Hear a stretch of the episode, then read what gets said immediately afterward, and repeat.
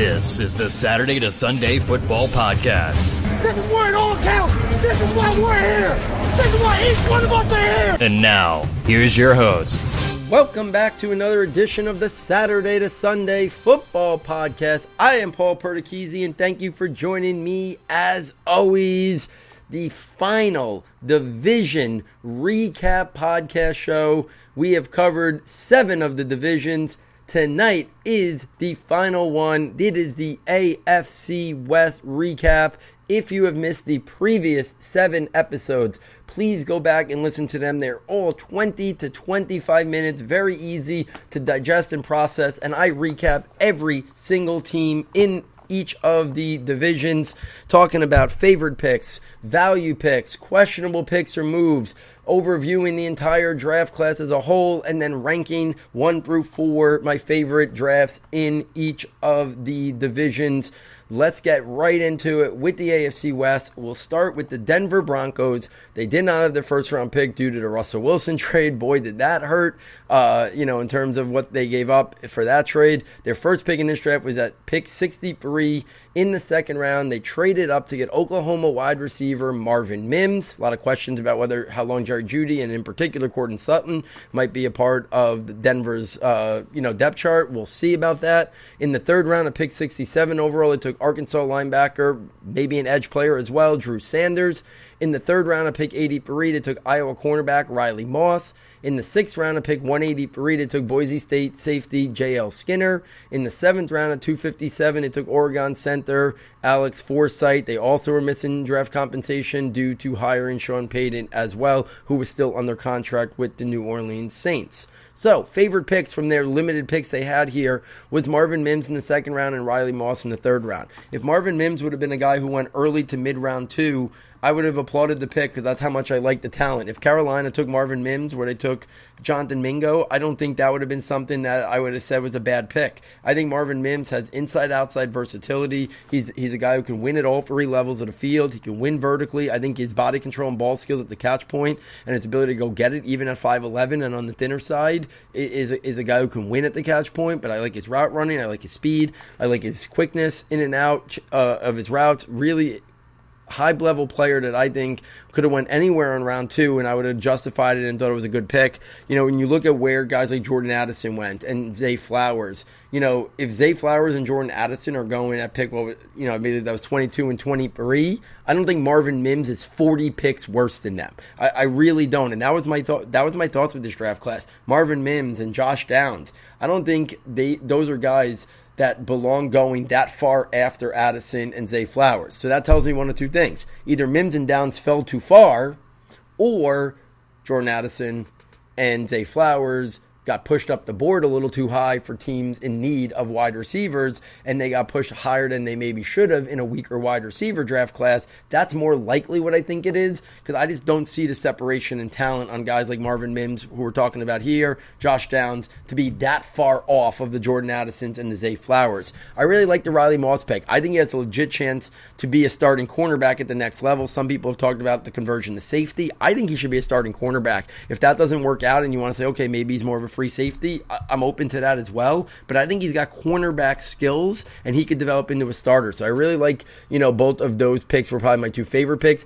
And I also really like the Drew Sanders pick, but I'll put the Drew Sanders pick as my favorite value pick. This was a guy that for a while in the pre-draft process, some people thought he should be a late round one, you know, draft pick. I think by draft night, most people knew that that probably wasn't a realistic scenario, but I still thought early to mid round two for a guy who was a big time five-star recruit to Alabama as a pass rusher, couldn't get on the field there, transfers to Arkansas, becomes more of an off the ball linebacker, but still gets after the quarterback playing in terms of blitzing and stuff, and has a monster statistical season this year for Arkansas.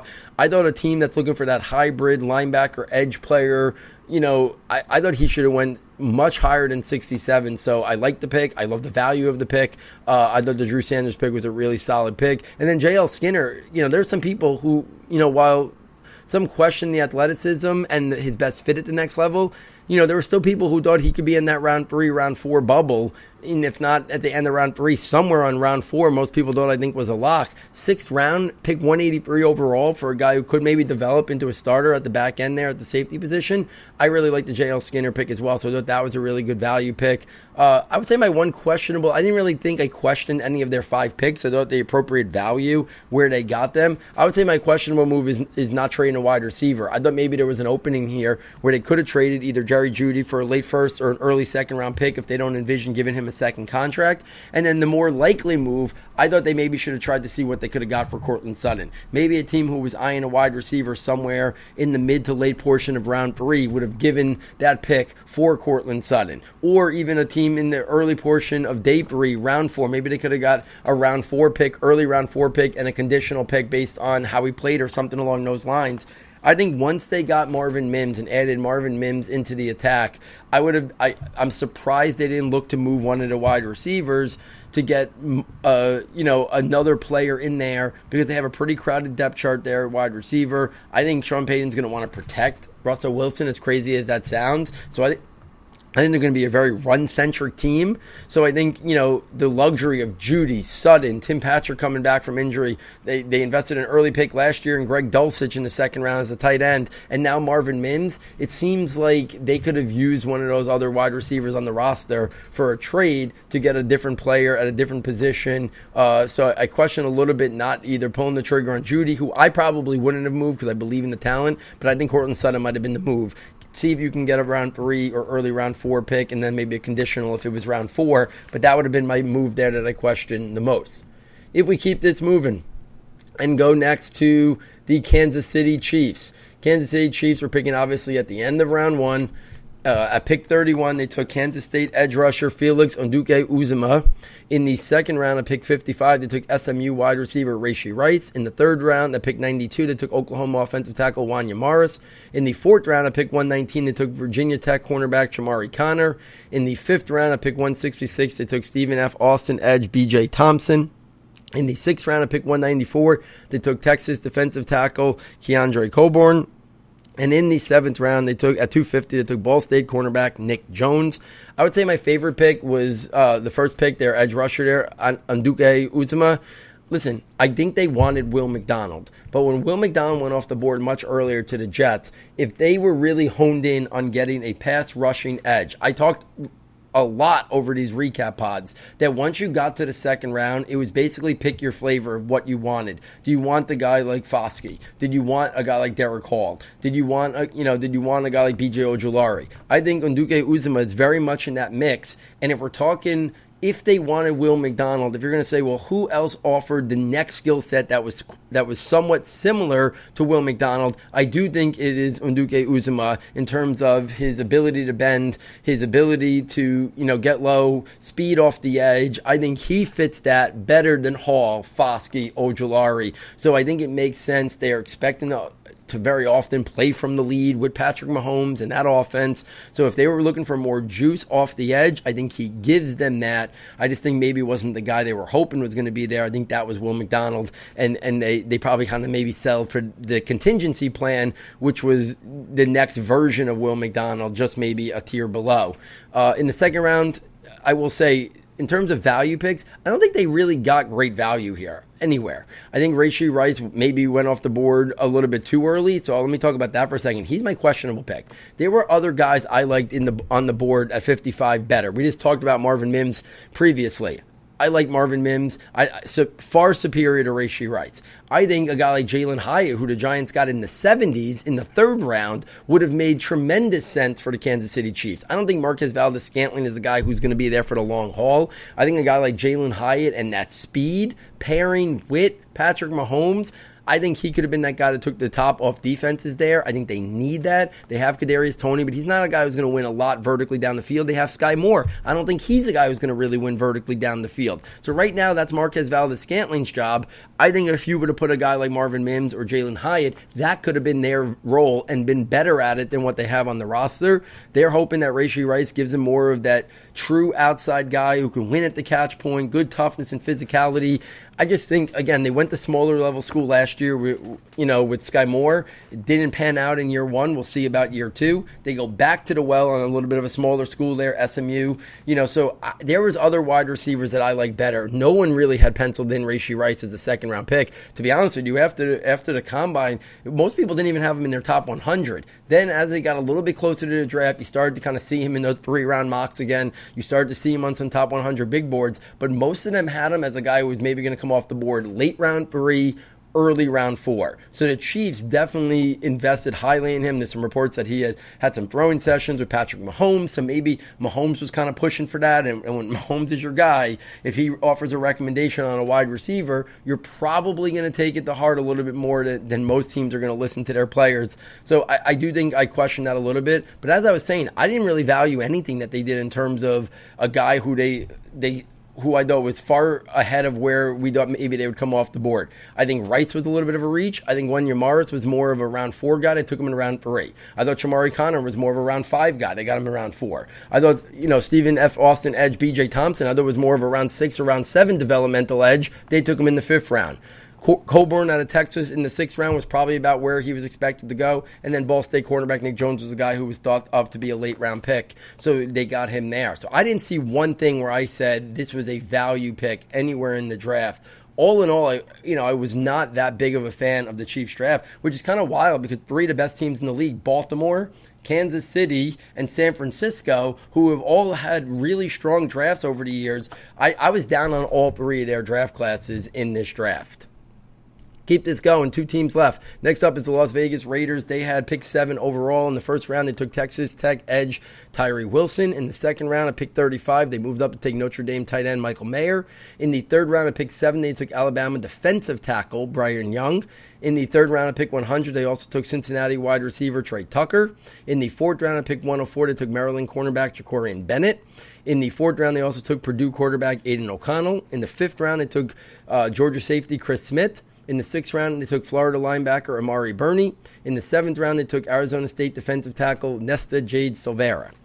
Favorite picks of this draft, Tyree Wilson at seven. There was some talk that he could have maybe even went earlier. To me, he fits that profile. If you think of like the New England Patriots, prototypical edge rusher players.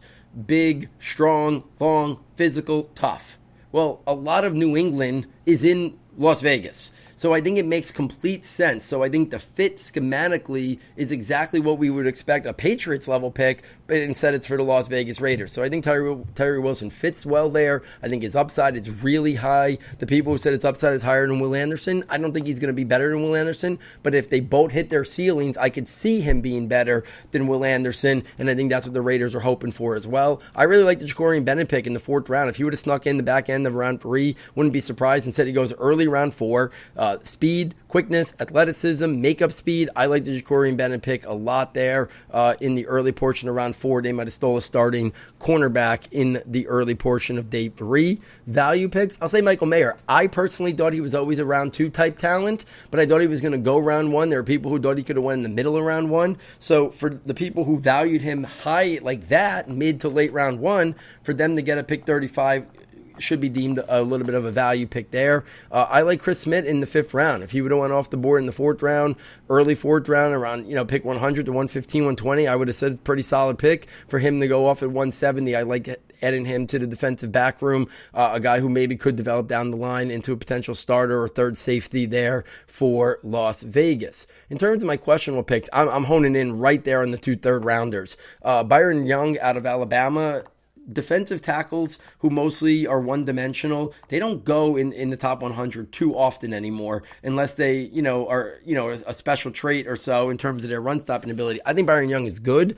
I, I just think he's more of a, a round four type guy. But again, the Alabama connection to the Patriots, so much of the Patriots people in Las Vegas, I do think it makes some sense there. But you didn't see Byron Young in a lot of top three-round mocks anymore. You didn't see Byron Young in a lot of top one hundred, you know, projections in terms of who would come off the board. So I thought it was a little bit of a reach by maybe a round. I thought maybe he was more of a guy in that early to mid round four. Instead, he goes early in round three. I thought that was a little bit of a stretch. And then I think arguably one of the most questionable picks in the entire draft was Trey Tucker, Cincinnati wide receiver at pick one hundred. Listen, he's got the athleticism, he's got speed, he's got burst and all that stuff. But for him to go ahead of Tyler Scott, it, it, to me, I have a I have a hard time, you know, comprehending now. Do they look at him as as a as a return specialist and part-time wide receiver, offensive weapon type guy? Or do they look at him as a guy, you know, they still have Hunter Renfrow there, one of the better slot receivers in the league. They went out and got Jacoby Myers, who does his best from the slot. Devontae Adams,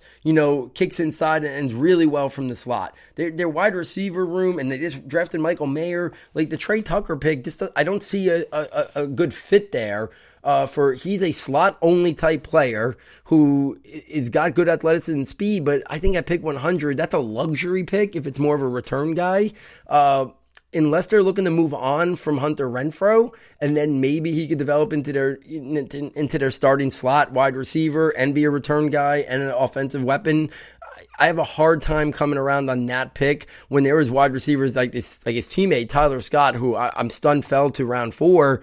Uh, That pick was a little bit weird, so I'm interested to see what maybe is another domino to fall to make some sense of that Trey Tucker pick, or do they just look at it as they wanted, you know, a, a return guy who also is a, a slot wide receiver, then and, and they were willing to invest that high of a pick in a guy that's a little bit more of a specialist type player. I, if so, I, I don't really agree.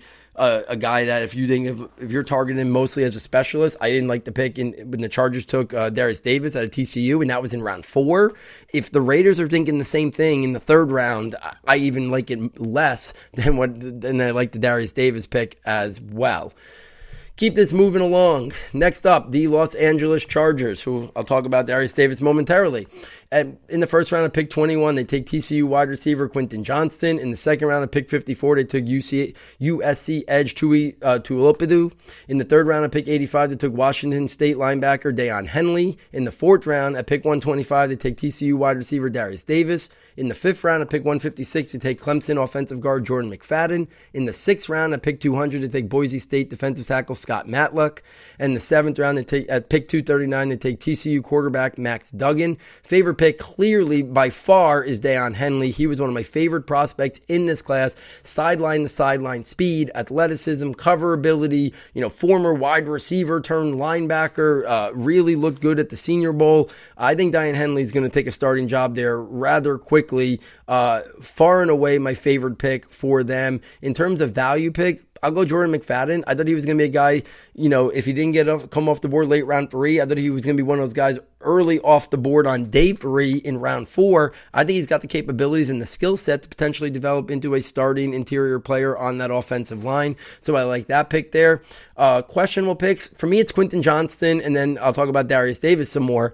I just didn't, I just wasn't as high on Quentin Johnston as other players. And based on what they have in the wide receiver depth chart, Mike Williams, Keenan Allen, I thought they needed to go the route of Zay Flowers or Jordan Addison, or kind of switch gears and take Dalton Kincaid, who might have been a guy who fit their team better. I know they have Gerald Everett, but Kincaid would have given them something different, a lot better, a more of a high impactful player. I have my concerns about Quentin Johnston in terms of in terms of the ball skills, playing up to his size. Uh, he's obviously paired with an elite level quarterback. He was my sixth wide receiver in terms of my wide receiver ranks. Many people had him in their top three. Uh, I thought they could have went somewhere else with that pick. I would have I would have preferred Flowers. I would have preferred Addison. I would have preferred Dalton Kincaid. So that's one pick I question. And then Derius Davis, same thing I said about Trey Tucker a few moments ago with the Raiders. Taking a return specialist in the fourth round, I, I think they had other holes that they could have used on that. I think it seems like a little bit of a luxury pick, and I know the Chargers are a really good roster, but but I still think a, a, a return specialist should be more of a, you know, a late round five or a sixth, seventh round guy. I think in the fourth round, there were still really talented players to be had there. uh, that I that I think that's definitely something that can be questioned as well. I think uh, Tuopolutu is a good edge prospect who's going to quickly develop into a starter there. Very versatile player to play him all up and down uh, the defensive line. His, his weight seems to have fluctuated a lot from what was listed in college and, and what we thought it was going to be to what it was at the combine. So I, I think it would be interesting to kind of see his usage at the next level, but is a guy who offers a lot of versatility along that. So he was a rock solid pick at fifty-four, uh, you know, but Henley was my favorite pick, and, and Johnston was definitely the one that I questioned the most. So there it is, guys. Every team in the A F C West. If I was going to rank my favorite drafts, I think I would say uh, the... I'm going to actually say I think the Raiders were my favorite draft. I didn't love this altogether. I'll say the Raiders were my favorite draft because I, I did like Tyree Wilson and Michael Mayer, their first two picks. I liked Jacorian Bennett. I liked Chris Smith. Uh, but all in all, I didn't love a lot most of these drafts. But I'll say the Raiders were my favorite draft in this division. Uh, even with the limited picks, I'll say the Broncos were my second favorite because I do like Mims. I do like Sanders. I do like Moss. So I like their first three picks a lot. Uh, three guys who I think will become starters there sooner rather than later. Next up, uh, I'll say I like the, the, I'll say the Chargers next. Uh, I think the Chargers, even though I, I have my concerns about Quentin Johnston, uh, he still was a guy who was right in the mix there. I love the Daiyan Henley pick. I like the Jordan McFadden pick. Uh, so there are some things I liked about the, the Chargers. So I would say the Chargers were my third. And then rounding out the division was definitely the defending champions, the Kansas City Chiefs. Like I said, I didn't think that, I didn't think one pick they got was value. I thought every single pick was a little bit of a reach based on where they were expected to go off the board. Uh, so I would say the Chiefs were number four. So Raiders one, uh, Broncos two, Chargers three, Chiefs four is how I rate the team's drafts from the A F C West. So there it is, guys. Eight divisions up, eight divisions down. Every single team recapped, favorite picks, value picks, questionable picks, overviewing every team's draft class. Again, like I said, if you missed any of the first seven of these mini podcasts, go back and listen to them. Really easy to digest. Uh, me talking through each of these teams' draft classes and then ranking within each division my favorite draft classes. If you are enjoying this content, please get over to the website, S S Football. Fastest and easiest way to get there. Uh, check out the premium content tab, and for nine ninety-nine you get access to all of our premium notebooks. Uh, you got the rankings notebook, which is definitely the most uh, viable one right now. It has our Dynasty rookie rankings. It has our I D P rookie rankings. It has Devy rankings. It'll soon have fully updated overall Dynasty positional rankings. Uh, you get the Scouting Notebook, which has one hundred detailed player profiles on the offensive skill players that were drafted this year. And then you also get the Draft Projections Notebook. And even though the draft is come and gone, there's still thoughts on over four hundred players in there in terms of a snapshot of how they win developmental areas as well. So I hope you enjoyed these eight mini podcasts, kind of recap and share my thoughts. As we've said, we do not turn the page here, not until like the summer, not until July. There's so much to break down from this draft class. Uh, we will have upcoming episodes talking I D P rookie rankings, talking tiered rankings, revisiting my Dynasty rookie rankings, but maybe in a tiered format for people who, who really like tiered uh, aspects of, of looking at these rookies. Uh, I'm going to start bringing on some guests, hopefully from the industry. I'm going to have an episode talking about forty U D F A sleepers you need to know, most of them for fantasy circles or just in general for your favorite N F L teams. Uh, so a lot more coverage wire to wire here at Saturday, Sunday, covering the twenty twenty-three N F L draft from every angle. So on behalf of our sound tech engineer, David Nicano, and myself, thank you for joining us. And we look forward next time, taking you from Saturday to Sunday.